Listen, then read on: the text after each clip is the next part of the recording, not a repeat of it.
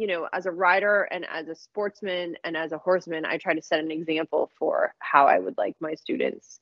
You know, I clinic a lot all over the country and I, mm-hmm. I, I, I remind even the teenagers I clinic, I'm like, you're setting an example for the younger people in this barn. Make sure that when you come out of the ring, you set an example of that you pet your horse because it's usually, I, I'm a huge believer in we have to, we could do better by the animal. There's usually something we can, horses don't normally choose to be bad or make a mistake.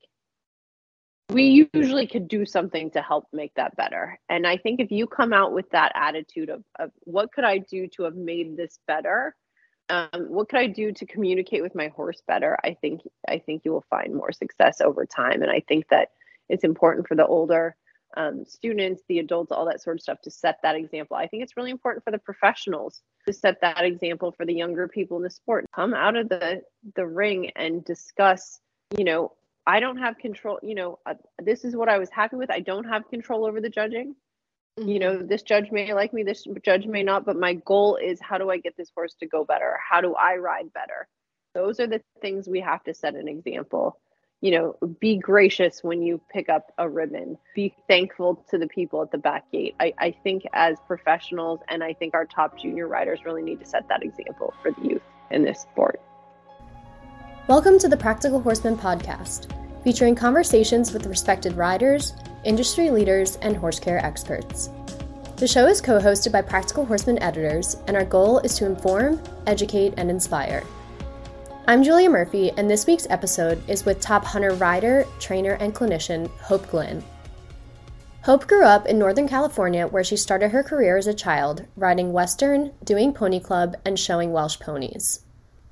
At 10 years old, Hope began taking hunter jumper lessons with Patty Ball and a few years later became her working student. Under Patty's guidance, Hope earned her miles and reputation in the ring by catch riding at local shows. Over the next 25 years, Hope established herself as one of the leading professional hunter riders in the country, as well as a respected judge. She is ranked 15th on the USHJA Lifetime Money Earned list, and over the course of her career, she has garnered two second place finishes in the HITS 500,000 Hunter Prix and has 15 International Hunter Derby wins with 15 different horses. Hope is the recipient of the California Professional Horsemen's Association Horseman of the Year Award the Arthur Hawkins Award of Excellence in Hunters, and has been the leading Southwest Derby rider more than five times. Hope has won the West Coast WCHR Hunter Spectacular three times, as well as reserve champion at the USHJA International Hunter Derby Finals. She also holds the title for the most derbies won on multiple horses. She is the proud mother and coach of her daughter, Avery Glynn, who is an accomplished junior rider. Following in her mother's footsteps, Avery has seen success catch riding in the equitation ring. The joy of watching her daughter succeed gave Hope the nudge to change her trajectory to focus on Avery and her showing. With time out of the show ring herself, Hope has honed in on her sales and import business, Hope LLC, which she owns and operates out of Northern California. She's also ventured into the financial technology business to launch the Backgate app, which she talks about in this episode. Before we dive into the podcast with Hope, I'd like to thank the sponsor of this week's episode, Purina, and share their message. Your horse has unique feed needs, and Purina has you covered. From breeding and growing to senior horses, from performance horses to easy keepers, and everything in between, Purina has an extensive portfolio of research backed options for your horse. There's no shortcut for quality and nutrition. Cheaper isn't cheaper if it doesn't work.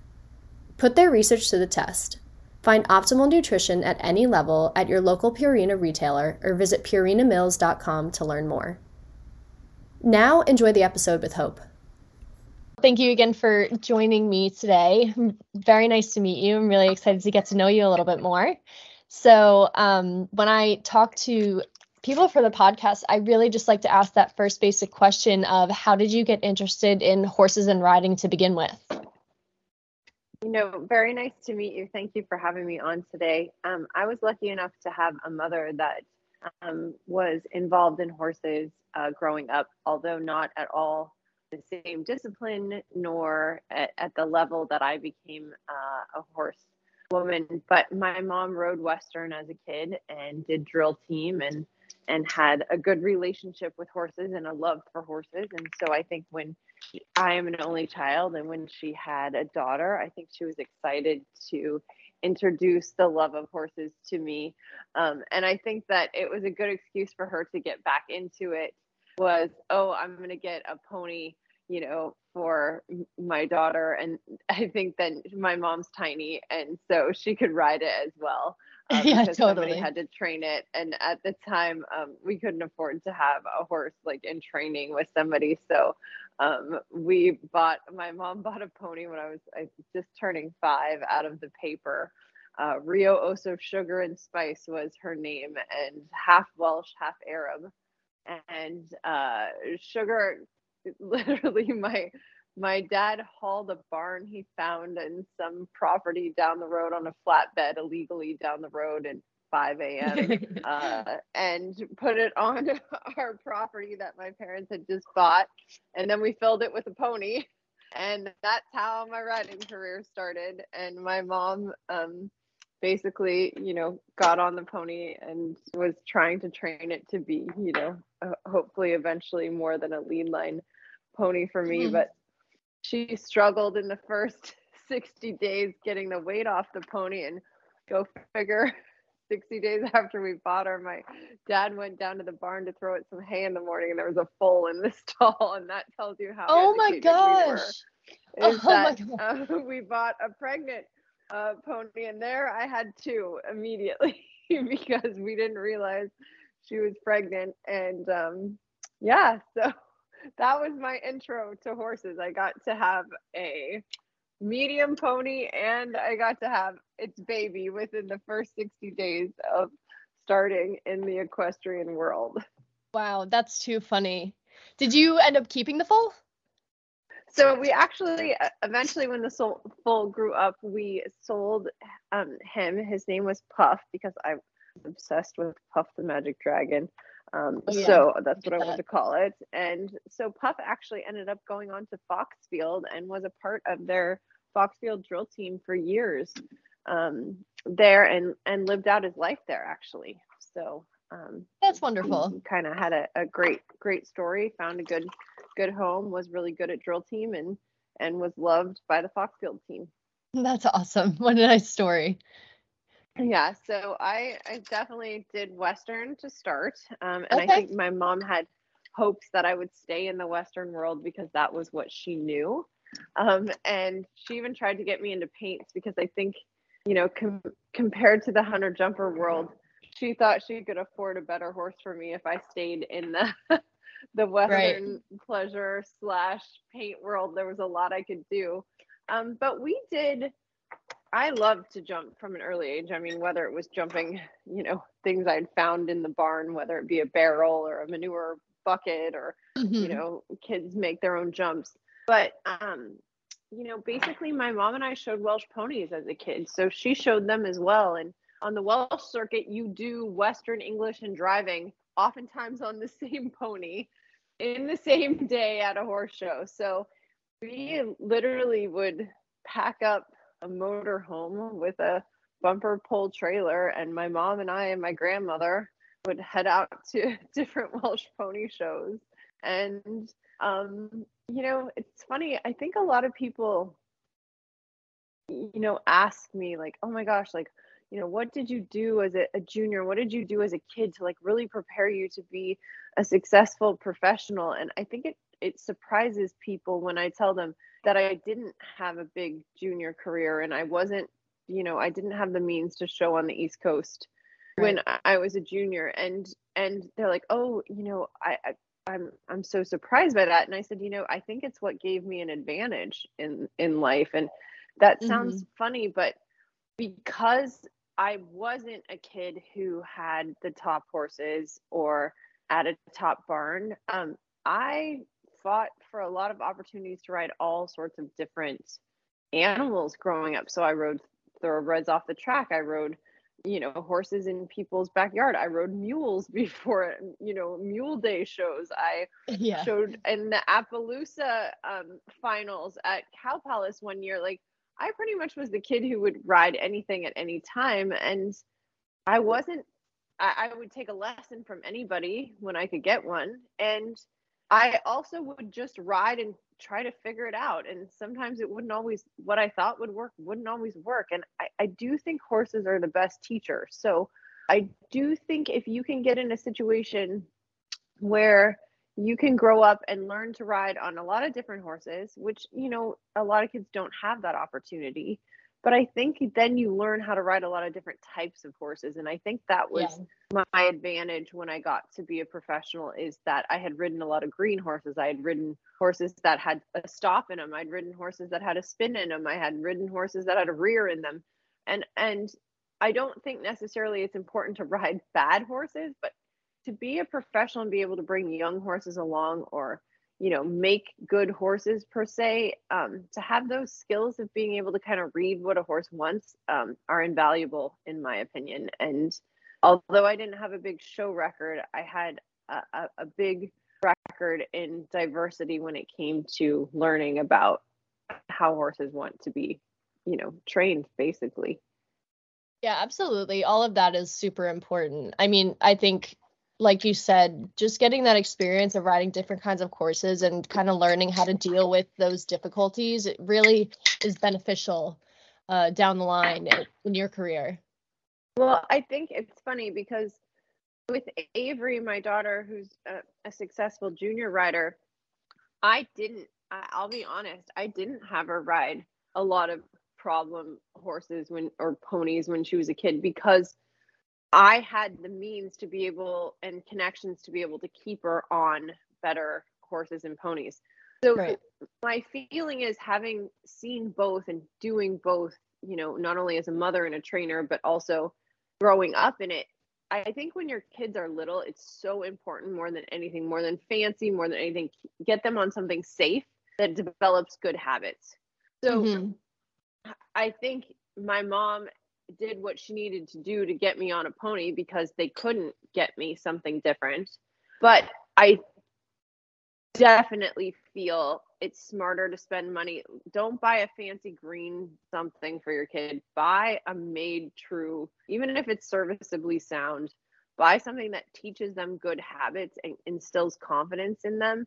And then right. as they grow up, as they grow up and they develop as a rider, then you can add more of those things. You know, like Avery rides a lot of green horses now. She rides one that has a spin or a buck or whatever. But I didn't really, you know, she she did some of those ponies when she was younger, like 12, you know, 10 to 12ish once she kind of established. I know it sounds crazy that, you know, a 10-year-old is established, but she'd ridden a lot of ponies by the time she was 10. So at that point in time if if she needed to get on somebody else's pony, like another smaller child's pony, and fix it, I felt mm-hmm. confident that she was ready for that. But I wasn't going to do that to her when she was six. Right. And I mean, and she's become extremely successful. She's a wonderful rider. Yeah. And um, I think she now is feeling like, you know, we talk about this a lot. And we have, we're lucky enough to have a good uh, relationship both as mother and daughter, but also in a professional manner we talk about horses and and training and and that sort of stuff a lot. And she she definitely is wanting to expand and meaning that she wants to get uh you know develop a couple younger horses. She's helped me with green horses along the way but now i don't need to ride them first for her. You know she oftentimes is now she wants to learn how to fix something or develop a horse's shoulder mm-hmm. or teach a lead change or or something like that. Mm-hmm. Um, so moving forward a little bit, I wanted to ask what has just kept you involved with the sport for so long? Well, um, it's it's it's definitely I I'm educated in a lot of different things and chose to be a horse trainer, which I, I will be the first one to tell young professionals that I'm a big believer in going to school and getting an education um, no matter what you want to do in this sport. I am a, a supporter of that track. And Avery will go to uh, Auburn University and ride and and get her education there before she decides what she wants to do. But um, I think I think for me, you know, um, I have kept in this business mainly because I love horses. This business gets overwhelming at times because I'll be honest, the people, in my opinion, get get intense. And you can understand that because they're spending a lot of money and a lot of time on this sport but the horses are the easy part and that's that's truly where my love came from i always felt horses in some way or another were you know kind of my therapist meaning you know whether i was a kid and i was having a hard time at school or maybe somebody was being mean to me i always could come home and animals are always so non-judgmental and i could always feel like i was successful at something uh, on the back of a horse and so no matter what was going on in my life um, being able to go to the barn and um, ride and have that connection with horses has always brought me um, back to this sport in in so many different ways. Um, I think that my role in this sport, I'm a person who definitely believes that you don't have to do one thing your entire life. I do think that you can change and and for me it's kind of evolved you know what do I want to do in this business and where do I want to be and how can I nurture my love for horses without having to feel like I'm giving up kind of the rest of my life meaning um you know for 25 years I was on the road 20 to 26 weeks a year showing horses and um competing which was exciting and fun and rewarding and I don't regret any of it but at the stage I am now, I don't want to miss out on Avery. So I really have enjoyed changing my business over the last um, six years to becoming a sales business. So that allows me not to be tied down to clients and it allows Avery to have a lot more catch rides because those people send me the horses to sell and know that putting a good junior on it and getting miles and a record in the show ring will help it get sold. So that's helped me keep Avery very well mounted on a lot of different animals. And then um, for me, it's just allowed me to help her in the process of learning how to ride a lot of different types of horses and getting in, you know, all sorts of rings. I have her almost show most of the open horses for me now, just so that she can get those miles and she rides incredibly well. So it's not like um, the horses are taking a step down with her on their back. In fact, I think she rides as well, if not better than me at this point. And um, I love watching her. so for me, I really enjoy being on the ground. And I'm really looking forward to her last junior year, which is next year, and mm-hmm. being available to travel as much as possible and be there as a supportive coach, but also mainly a supportive mom, because I think that that role I've always I've always had to split that mom teaching role and now i have some really fantastic professionals both uh, jim hagman on the west coast and north run missy clark and john brennan help uh, with her equitation and uh, jumper career and i really look forward to being more of a mom and supporting her in that way mm-hmm. and letting the other people you know develop her because i think that is that's an important you know step in her development and fun for me. Yeah, yeah, I bet. I mean, she, like I said before, she's such a talented rider, and she's a so fun to watch ride. Um, so I can imagine for you, it's amazing seeing how far she's come and how skilled and successful that she is. Absolutely, and one of the things, um, you know, that I think that we've really bonded on that she's very interested in is I've always uh, my degree in in college was in uh, marketing, and so I've been able to work with you know sponsors and different companies over time, and also kind of advise her on how do you work with you know companies and how do you get sponsors and how do you keep them and all that sort of stuff. And so she's really gotten very good at that as well as promotion. And if you're going to be in this business and be a professional you know, promotion is a huge part of it. You have to be able to put yourself out there on social media and be able to put yourself out there in a way that isn't bragging but is showing yourself off to the general public and and letting mm-hmm. them know what you're involved in and she she's very interested in that she's good at it and i think my transition is working towards um, i've been doing a lot of consulting for equestrian brands on how to get in the market and things like that. And um, I'm even getting in, involved in an app uh, that is going to be starting in the next year with with you know everything from managing horse shows, financial technology, and uh, and even helping bring in sponsorships to our sport. So that's the direction I'm evolving in, um, mainly so that I can keep riding, I don't have to be on the road all the time, and I don't have to have um, the clientele at home that keeps me away from being on the road with Avery. So it's it's my nice. way of staying involved and also giving myself something kind of new and exciting, a yeah. direction that um, I'm enthusiastic about to go in. Um, I don't know if you can share this, but what is the app called so I can look out for it? Yeah, it's it's called Backgate, and in my opinion, it's it's going to be the first app. It's it's already in development. I'm working with a great team who are um, from the Silicon Valley that have done, you know, basically everything technology wise, and and a lot of them are people who are involved in horses because their kids ride, and um, I get to be the horse person on the board.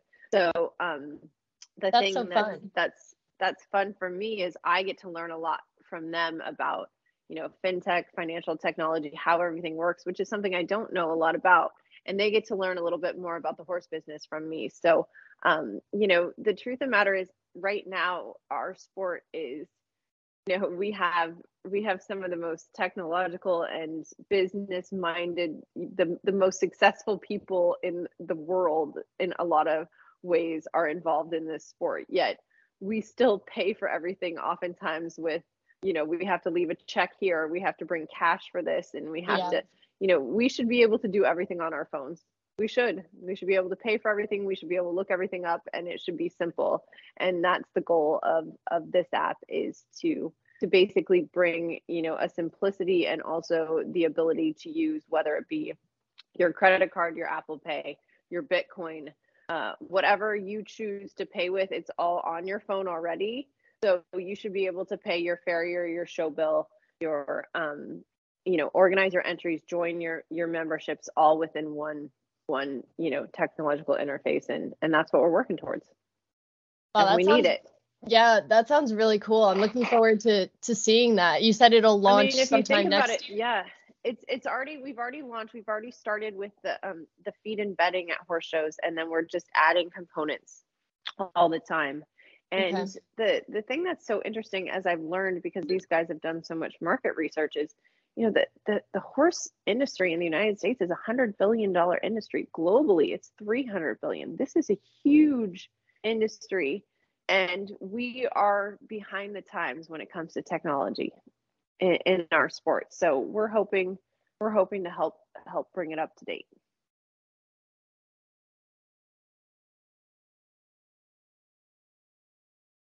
And um going back sorry i took a second no to unmute myself there. Um, going back to your um, experience and back to your riding and training yourself, um, I would love to know over the years in your career, um, what are some of the mentors who have influenced your riding in your career?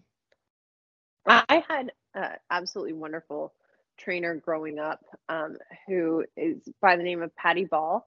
She still trains out of the Sacramento area, and and if if you know Patty, you understand how special she is. Uh, she is absolutely, you know, in my opinion, she's probably the most underrated trainer there's ever been.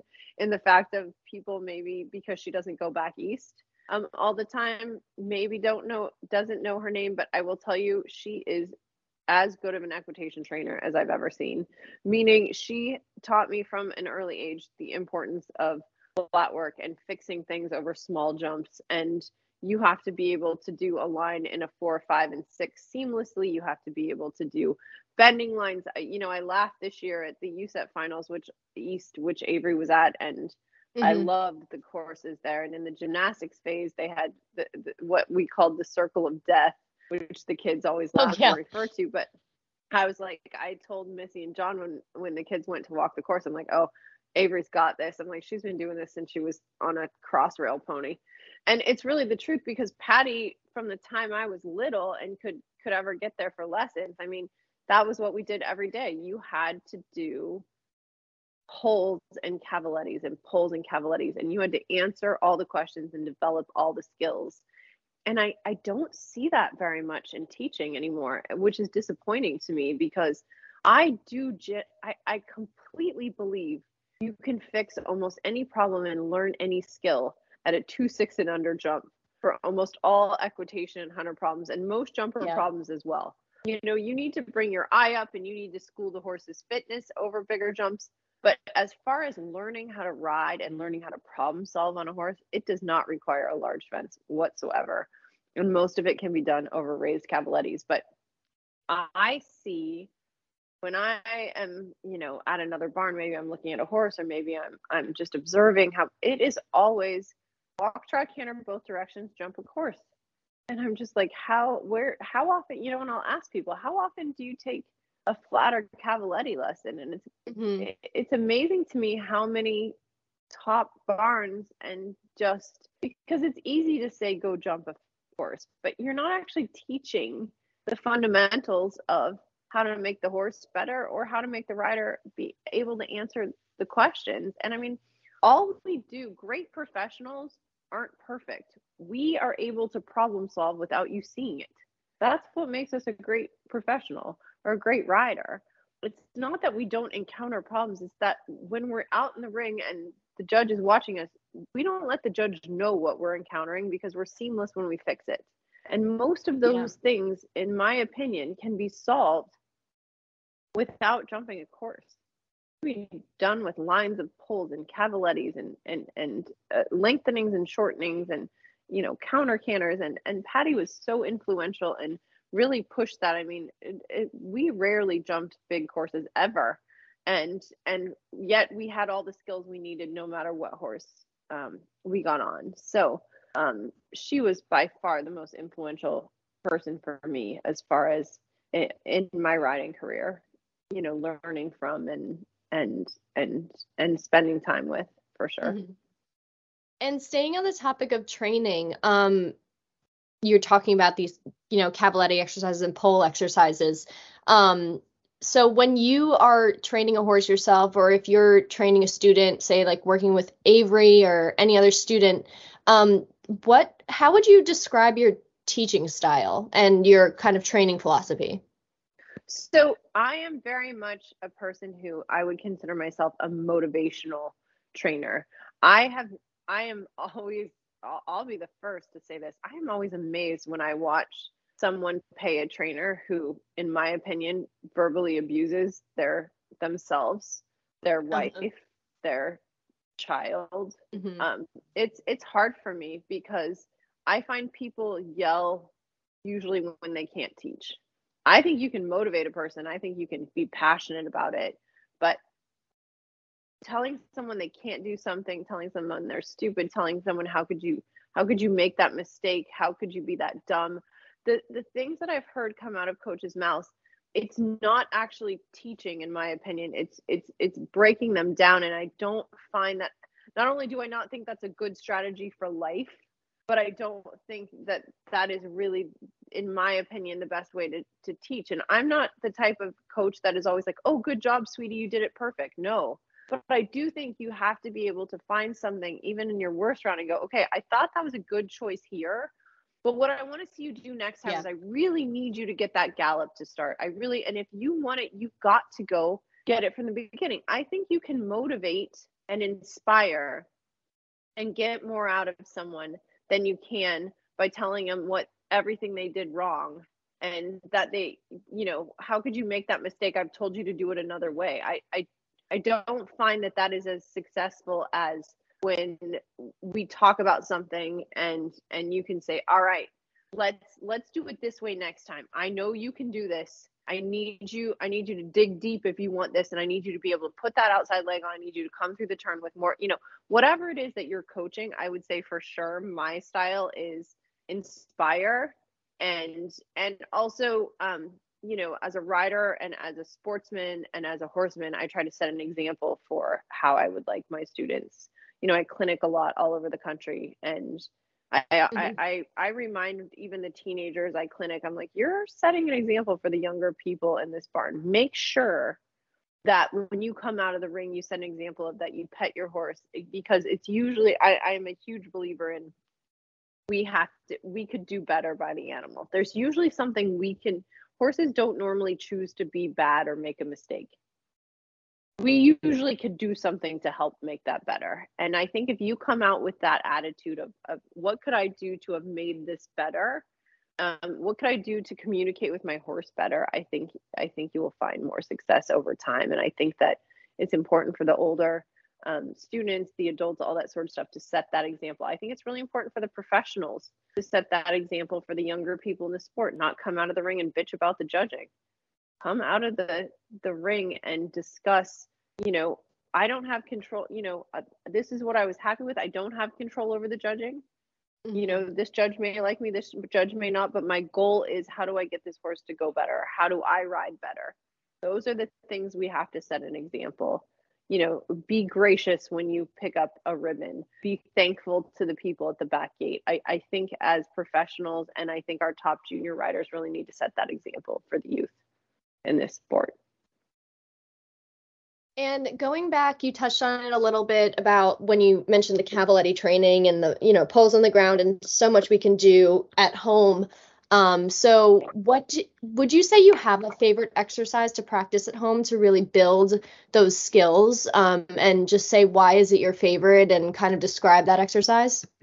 Well, I think um, if I'm developing, let's say, a rider, you know, a younger rider, a younger um, student, not necessarily like I'm developing a pre green horse, right? So that exercise is a little bit different than if I'm developing a rider. So, as simple as this sounds, one of the things I practice a ton with um, actually all levels of riders, but of course, if they've been riding with me for a while or if if we're doing a clinic or something like this, I, I leave them with this as homework. But I mean, you can honestly put a line of poles on the outside of the ring, like if, if depending on what length your ring is, but you could do like two, a four stride to a four stride, then off that line of poles. So just three poles, four strides, four strides. And then off the turn, you do a bending line, you know, of five strides to another pole. And it, it sounds so simple, but can you do that off the left lead and hold the left lead and do it in a four and a four and a five?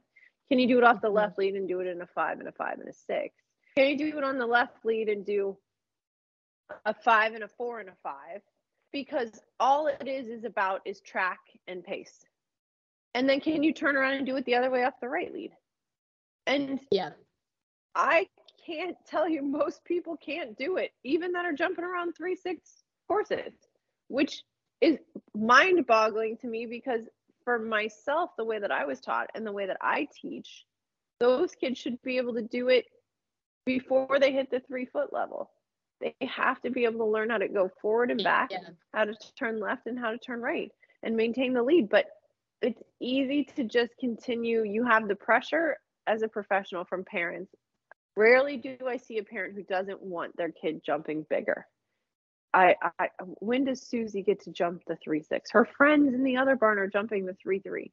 You know, eh, rarely do I get the question, how how can we most improve her skills? How can we make her the best rider? that's rarely a question that comes out of a, a parent's mouth, unfortunately, because I think you will have a lot more success over time if you focus on how how can we how can we grow as a rider, not how big are the fences.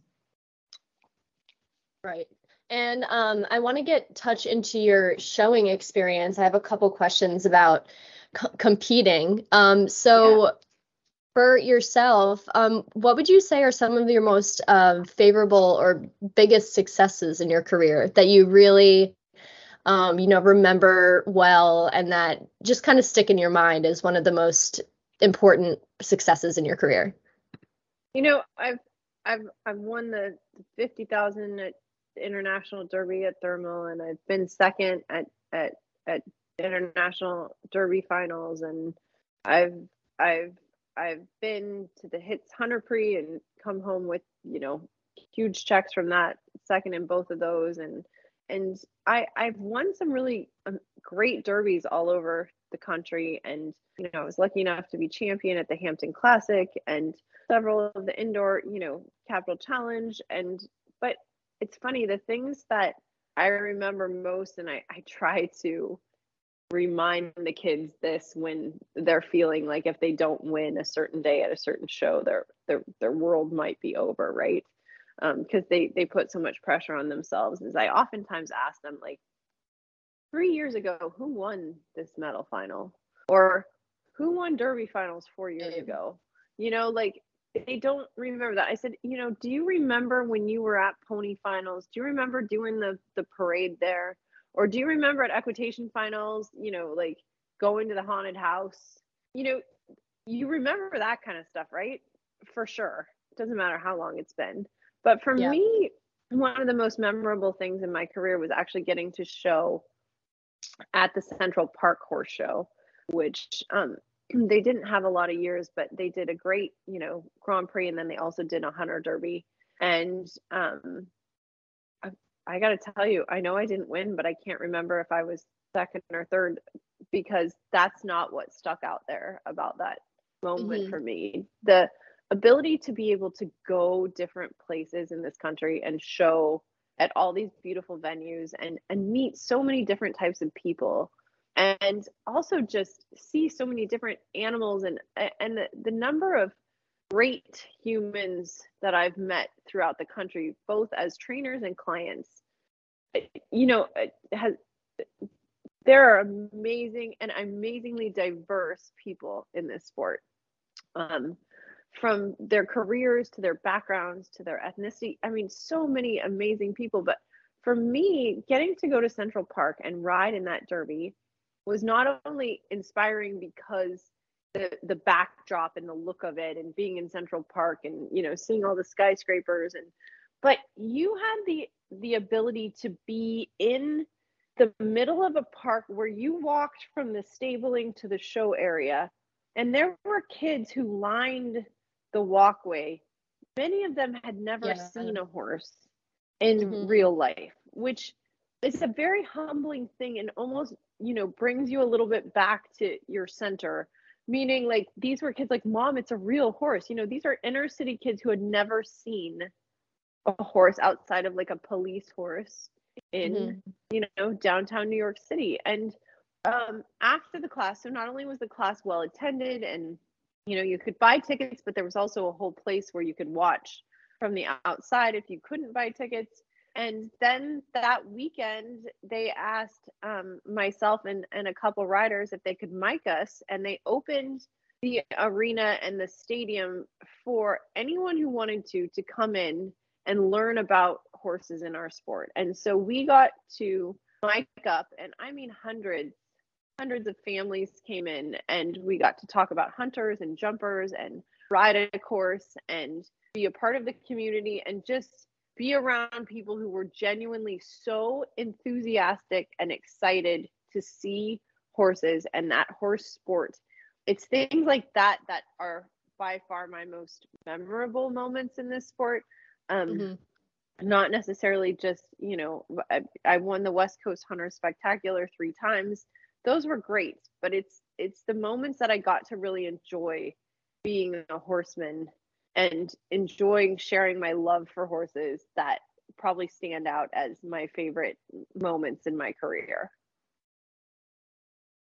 and you touched on this a little bit, um, just the different difficult things in this sport. And this sport is very difficult, and things don't always go as planned. And, you know, sometimes we don't win as much as we'd like to, or, you know, we're not as successful as we expect ourselves to be. So, how do you deal with um, maybe not meeting expectations that you've set for yourself? I think that's something that a lot of riders deal with. So, how do you push through that?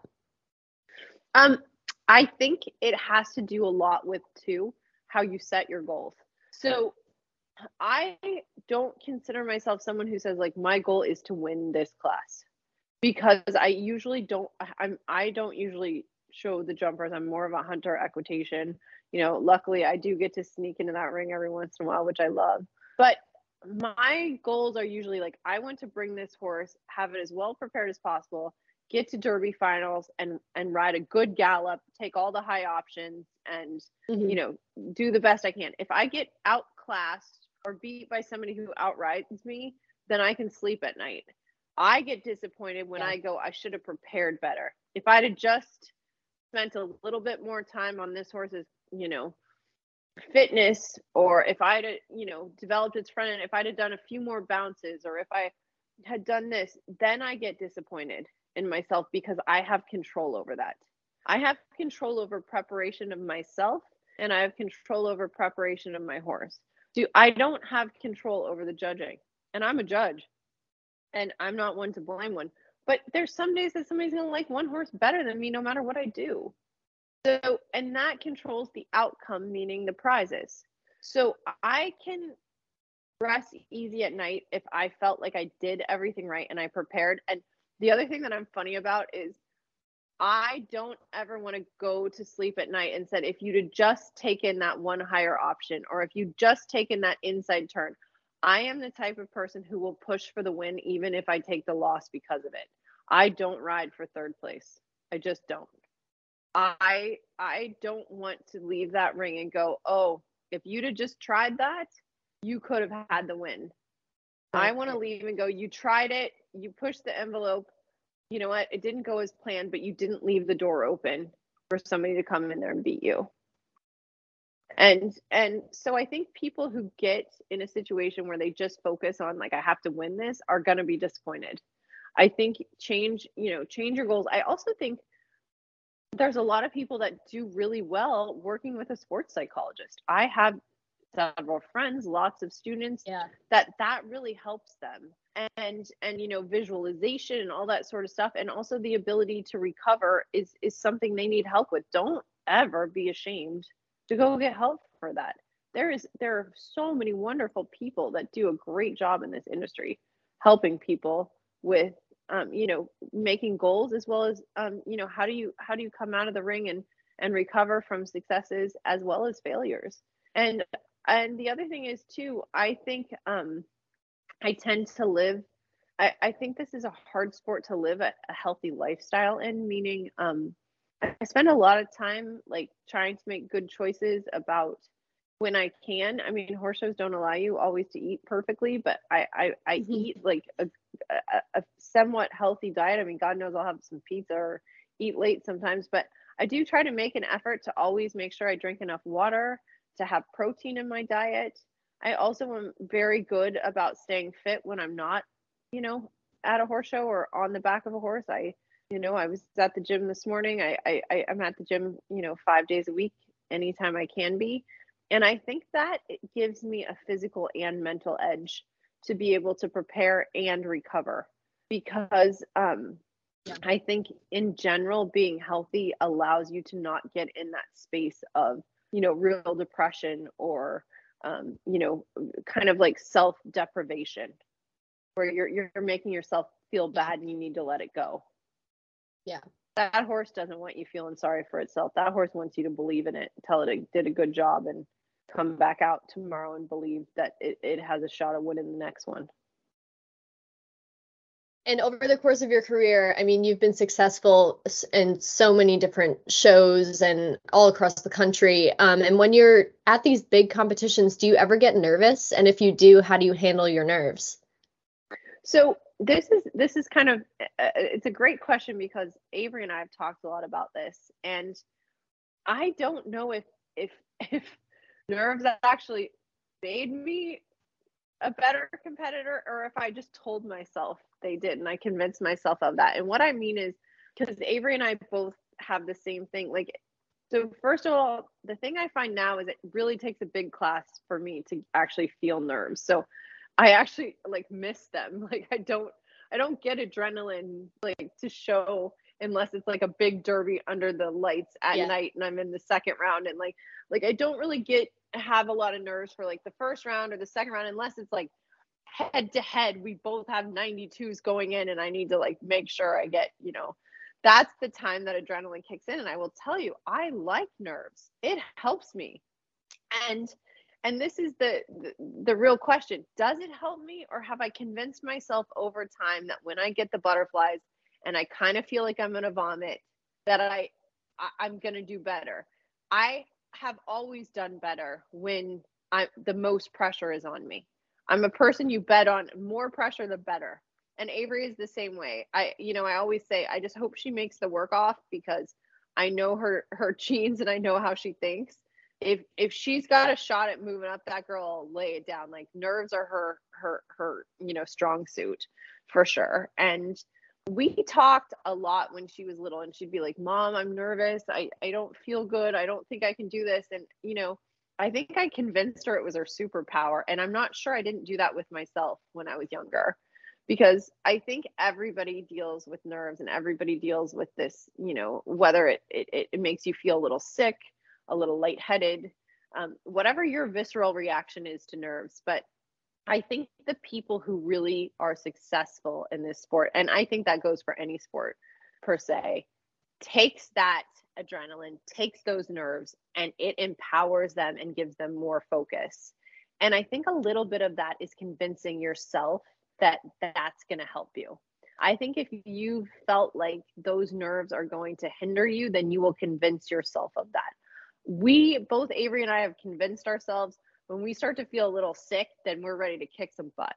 And I'm not sure that that that that it's different for anyone who is is going to win the class or or isn't going to win the class, but we have convinced ourselves that that helps us win. So for that reason, nerves are a good thing when we compete because it makes us really like feel like we've got our superpower ready to go in there and and lay it down yeah. I feel like the the nerves make you a little bit sharper. For sure. And and i don't think everybody feels that way but mm-hmm. i think the top group of athletes do. And i think we crave it. I think we crave to feel that way when we go in because it's I will tell you, it's very scary for me when I walk into a big class and don't have any of that feeling. I'm like, come on, come on, Hope, get some nerves. Somebody needs to like, like come on. I need tell me something scary. Something. Yeah, I need something here. Like, let's do this. So. And do you have any like superstitions or routines that you do before a big show or a big class? So so this is funny because I am not superstitious at all. Like I'm like, give me the number six six six. Let a black cat walk in front of me before I go in the ring, and it's almost like a joke because I think there are a lot of people that are very superstitious in this sport, and I think Avery for sure gets like. Oh my gosh, I need to make sure that I go over the course like three times. And like she has more of a, a routine, but I'm very not that way. I'm like a little bit, if anything, I'm a little goofy like if it's a big class like i'll be telling a joke at the back gate like i'll just like laugh. The main thing for me is i actually don't want to watch a lot of people. Like i need to go my strong suit is i know my horses. I ride a lot off of feel. In fact the, the running joke is like literally if a line is over seven strides i'm not going to walk it because i don't actually want to know what the number is because i know i'll ride the right number if I just ride a rhythm and ride my horse. If I start getting like, oh my God, am I is, am I 10 strides out now? Am I 11? You know, and Avery's the type that wants to have a number literally the entire course, whether it's 13 strides around the turn. Like I can't do that. That's way too much math for me on course. I need to I need to feel my horse and ride what's going on. And that's my strong suit. So for me, I don't watch too many rounds. I walk the course oftentimes by myself because I don't want to hear what the other rider's plan is because I genuinely want to go my gut is good and my my I know the horses so I need to stick with what I think is going to work not oh my gosh I just heard so and so is going to do this number up the outside and then they're going to make the inside turn like I usually do better if I stick to my gut and my plan. And then if I need to adjust something like in the handy or something, then I look at a lot of different options. And then I choose that track depending on where I'm sitting in the class and how much I need to move up or how much cushion I have. Right. That's actually it's funny hearing that Avery um, is so opposite and that she counts even you know through the turns and stuff. I, I actually I've I haven't ever heard another person that does that, but I do that myself when I'm on course. Like I count, I count she all the way through the have, turns. Like a count, a number, a counting, counting, counting. And the other thing that's funny about her is she can't. She's just now as a 17 year old learning to use like she used to not be able to count and say like slow or whoa off the ground. Like she's like, I can do one or the other, mother. I can't do both. And I'm like, just let go of the number for a little bit and just talk. But that's something that like she gets so attached to a number that it's hard for her to like say slow off the ground or whoa. And I'm terrible. You'll ask me on like the warm up day of the horse show. I will have done five horses in the warm up, and somebody will be like, "Oh, what's the bending line across the middle?" And I'm like, mm, I think it's like a six or a seven. They're like, well, didn't you just do one? I was like, yeah, I did the right number, but I'm talking to the horse and telling it slow off the ground or good boy because it's warm up day. That I just wanted to relax and jump well. Mm-hmm. I don't care if it does a six or a seven. That's not going to make or break me the next day. I'm going to win if that horse is relaxed and confident. That's what I'm going yeah. for today. Uh, and a couple that's more something questions we're very here. opposite at. Yeah. um, do you think she gets that from her father at all?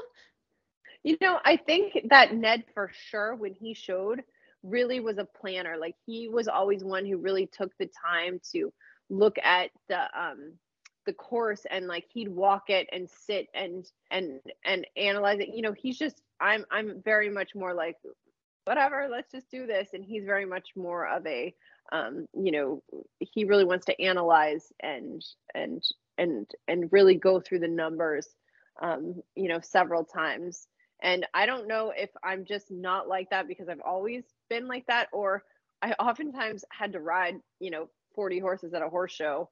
And so I didn't really have time. So you better just be able to go. So maybe that's just what I'm comfortable with. But I do think Avery is more like her dad in that aspect of analyzing courses for sure. Okay, gotcha. Um, and just a couple more questions here to wrap up. Um, why do you think you've been so successful as a rider in your career? I think the biggest thing that has made me successful is I believe in the horse.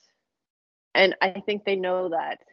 So I I have had really good people buy me really nice horses, but I think my strong suit has been I've been able to develop or develop young horses or maybe find a horse that had a little bit of an issue and and make it into a great horse. Maybe it was a good horse that had the potential to be a great horse, but maybe it just needed someone to just get on it and and convince it that it was that horse. And hopefully my strong suit is that I do that with horse and rider. I'd like to say at the end of the day, I'm a cheerleader for my student or I'm a cheerleader for the horse that I'm on. And if I can just give them 10% more, if I can make them if I can make that horse come off the ground 10% better, if I can make it take a deep breath and relax through the change, if I can drop it in front of the jump because it knows I'm I'm trusting it 100%, and then it learns to jump a little higher and a little slower. Maybe that student who, you know, doubted whether or not they could be in the top four of you know this medal final or that. Maybe me telling them I, I wouldn't be here at the back gate if i didn't believe you couldn't do this. You've practiced this. You know this. Maybe just that amount of my confidence that i exude to them whether it be horse or rider helps just get that little edge across. And and i think it's that confidence and it's that energy that i put out there to whether it's the horse universe or or to the kid i i think that's that's what has helped me the most and um, what do you think is the hardest part of this sport for you personally? Uh, it could be anything like em- emotionally, mentally, physically, uh, financially. I think you know there's this is a very hard sport, and there are different things that people struggle with. So, what would you say is the hardest part for you? The absolute this one's easy for me to answer. The absolute hardest part of the sport for me is that I see in so many at, at the very highest level of this sport, so many people don't take care of their equine athletes once they're done with them. And that's really hard for me. I see that you know, you, know, Susie sells her large pony or her first children's hunter. And first of all, oftentimes these kids or adults, I think the adults oftentimes are more connected, but you sell these horses and and it's like the the kids or the parents or whoever are just on to the next shiny penny and and they're not like there when the horse leaves or you know that they don't necessarily there are special people who follow their careers and make sure their horses are taken care of or offer you know if the horse ever needs to be retired please let us know. But unfortunately the the exception to the rule is that most of these people once the horse has left their care don't pay attention to what where they are what happened to them what happens to them anymore. And i hope through the microchipping process that we can follow horses better and make sure that these good horses that have you know saved your kid's life over jumps and been good animals for your family get a a, a proper retirement and and and love and a comfortable way to you know mm-hmm. exit the show world and and when they're ready to be retired or ready to be put down or whatever their comfort zone is that somebody is there to support that because it it kills me when I get a call from somebody and they'll be like, you know what? I saw that horse that used to be in your barn and it is in a field and it's it's not being taken care of. And I'm like, what? And you know, I'll go after it and I can't tell you how many times I'll call one of the old owners or something and they're like, oh well we sold it. It's not our responsibility again. And so I end up, yeah. you know, taking care of a lot of retired horses because I can't handle the fact that this horse that that came out every day and did its job and you know gave its heart for this kid or this family wouldn't be able to live out its life comfortably. And so for me, I really it I really want people to take care of their animals not just in the moment but you know through their lives I feel like if you make a commitment to a horse, it's not just the season that you show it. Yeah. Yeah, no, I I can totally relate to that. Um a couple horses that I haven't owned but just even leased um that went to other people after me. Like I'm always checking their record to see who, who has them and how I can follow them. Like I'll go find them on Instagram and see how they're doing and I definitely understand like feeling you had just have that connection with that horse and you want to know that they're still doing well once they're out of their hands and and onto their next project yeah. Yeah just last question here. What is next for you? What's on your calendar? What's coming up? So um avery goes to um maclay finals this week. So she goes from washington international horse show um, which mm-hmm. I was mm-hmm. supposed to be at this week, but unfortunately got COVID at Harrisburg and it laid oh, me out and amongst with about half the the rest of the show which was just too bad. So i needed to come home um luckily i got off the plane and was separated for avery for uh, for you know two days because i was there selling a horse she went to Tryon so she didn't get it thank goodness i came home got very sick and so i ended up staying home this week she will go to uh, Maclay next week and i will go to thermal with horses there. And then Avery will meet me. She will fly from Maclay. Her dad will go with her to Maclay, or actually, he's he coordinating. He's driving to Thermal uh, with his wife's barn, and then he's flying back for the weekend. I need to stay at Thermal, and then Avery and Ned are flying to Thermal together so that she is there week two, and so she will be riding uh, for me week two when she gets back. So the the end of our year is the two Sunshine series. So she's got Maclay next week. She's got Washington right now. She's getting ready to do the hunter phase, and then uh, we do the Sunshine series, and then we.